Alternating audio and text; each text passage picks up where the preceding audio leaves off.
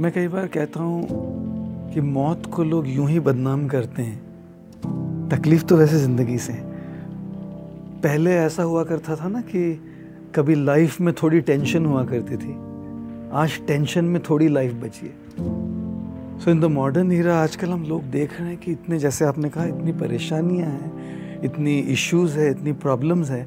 लेकिन जब हवाई जहाज़ टेक ऑफ़ करता है तो टेक ऑफ़ हमारे कंट्रोल में नहीं होती। लैंडिंग हमारे कंट्रोल में नहीं होती और टर्बुलेंस भी हमारे कंट्रोल में नहीं होती। अगर हमारी लाइफ की शुरुआत बर्थ है, वो टेक ऑफ़ है और लाइफ की एंडिंग डेथ है, वो लैंडिंग है। तो जब हवाई जहाज़ टेक ऑफ़ किया है तो टर्बुलेंस तो होगी ना। मतलब परेशानियाँ तो होगी ना। ज़िंदगी है ना जनाब। ज़िंदगी है ना जनाब, तकलीफ़ तो होगी ही, वरना मरने के बाद तो जलने का भी एहसास नहीं होता। तकलीफ़ तो होने ही वाली है। और कई बार लोगों को लगता है कि साधु संत ये जो कपड़े पहने, उनको तकलीफ़ नहीं। सबसे बड़ा झूठ है वो। सबसे बड़ा झूठ।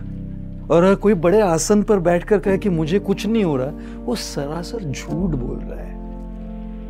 इंसान है। साधु भी इंसान है सूटेड बूटेड व्यक्ति भी इंसान है, ये गेरुए वस्त्र पहना हुआ व्यक्ति भी इंसान है। तो तकलीफें तो दोनों को होगी टर्बुलेंस तो दोनों में आएगी। लेकिन जो एक स्पिरिचुअल इवॉल्व है, जो एक स्पिरिचुअल शिक्षा प्राप्त कर रहा है, वो सीखता है कि उस टर्बुलेंस के बीच से नेविगेट कैसे करना है, उसको हैंडल कैसे करना है। क्योंकि जब हम हैप्पीनेस की बात करते हैं हैप्पीनेस कभी भी ऑटोमेटिकली नहीं होता है।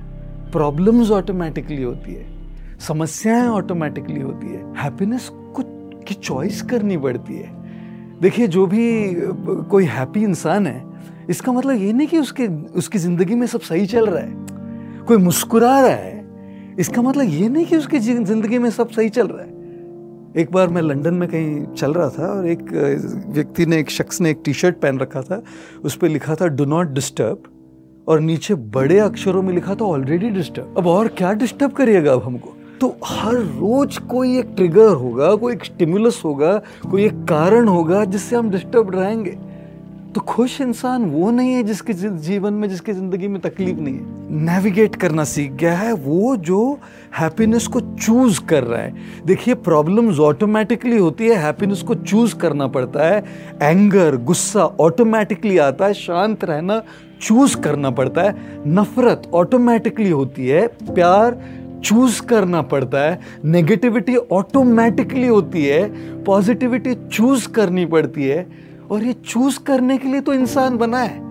इंसान में जो हमारी आत्मा में जो हमको पोटेंशियल दिया गया है, वो चूज़ करने के लिए तो दिया गया है। जहाँ इंसान रहते हैं, वहाँ पॉलिटिक्स तो होती है। जहाँ भी इंसान रहते हैं, वहाँ ईगोस तो आती है। जहाँ भी इंसान हो, रिश्तों की इश्यूज़ आएगी इमोशनल इश्यूज़ आएगी पॉलिटिक्स होगा, हेल्थ की इश्यूज़ आएगी, ईगोज आएगी। लोगों को लगता है कि साधु होना मतलब समस्याओं के पूरे परे होना। साधु होने का मतलब ये नहीं कि समस्याएँ नहीं होंगी। नेविगेट करने की शक्ति नेविगेट करने की ट्रेनिंग है उनके पास। और जितना वो उसको प्रैक्टिस करेंगे, उतना वो माहिर बनेंगे। हम कई बार कहते हैं कि खुद को पहले ढूंढना सीखना चाहिए, क्योंकि बाकी सब, सारे सवालों के आंसर्स तो गूगल पर ढूंढ लेंगे। लैक ऑफ़ कॉन्फिडेंस क्यों है? क्योंकि खुद को ढूंढ नहीं पा रहे। और वैलिडेशन के पीछे पड़े। जो इंसान खुद को ढूंढ लेता है, उसको भले ही सामने वाला वैलिडेट करे, नहीं करे, उसको फ़र्क नहीं पड़ता। ये खुद को ढूंढ लिया है। खुद में क्या स्पेशलिटी है, खुद में क्या विशेषता है, ये ढूंढ लिया है। वो जो ढूंढ लेता है, उससे जो कनेक्ट हो जाता है, उसमें तो कॉन्फिडेंस आती है। लेकिन जब वैलिडेशन के पीछे पड़ते जैसे सोशल मीडिया का पूरा जो एज है, बहुत ज़्यादा वैलिडेशन वाले जनरेशन है लाइक्स व्यूज़ वाला जनरेशन है तो मेरी कॉन्फिडेंस आती है लाइक्स से, मेरी कॉन्फिडेंस आती है व्यूज़ से। जिस दिन व्यूज़ कम, उस दिन कॉन्फिडेंस ढीला ढाला। जिस दिन व्यूज़ ज़्यादा, उस दिन कॉन्फिडेंस बहुत बड़ा। इसलिए मैं कई बार कहता हूँ don't work for an applause work for a cause don't work to impress work to express जब आप सेल्फ एक्सप्रेशन करते हैं तो दूसरे भले आपको स्वीकार करे, नहीं करे, मैंने अपनी लाइफ में एक चीज़ बहुत अच्छे से स्वीकार कर ली।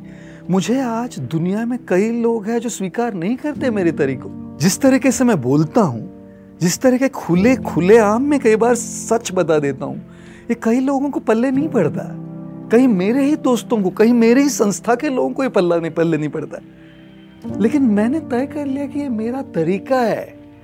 अगर किसी को पसंद आए, किसी को नहीं पसंद आए मेरी मुश्किल नहीं मेरी तकलीफ़ नहीं है। It's none of my problems जब मैंने अपने आप को खोज लिया है ना तो मैं वैलिडेशन पर डिपेंड ही नहीं करता। वो अगर मुझे सपोर्ट कर रहे ठीक है, नहीं कर रहे ठीक है। मैं तो सेल्फ एक्सप्रेशन के लिए अपना काम कर रहा हूँ। तो मुझे लगता है कि जब तक हम अपने आप को नहीं ढूंढे, अपने आप को ढूँढने का मतलब है कि पहले ये खोजना कि मुझमें क्या विशेषता है।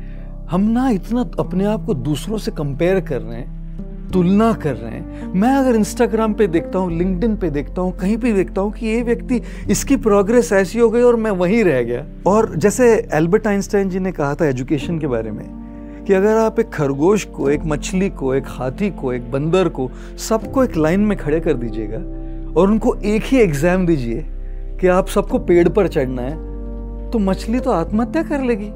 क्योंकि वो पेड़ पर चढ़ ही नहीं पाएगी। बंदर तो रैंक वन आ जाएगा।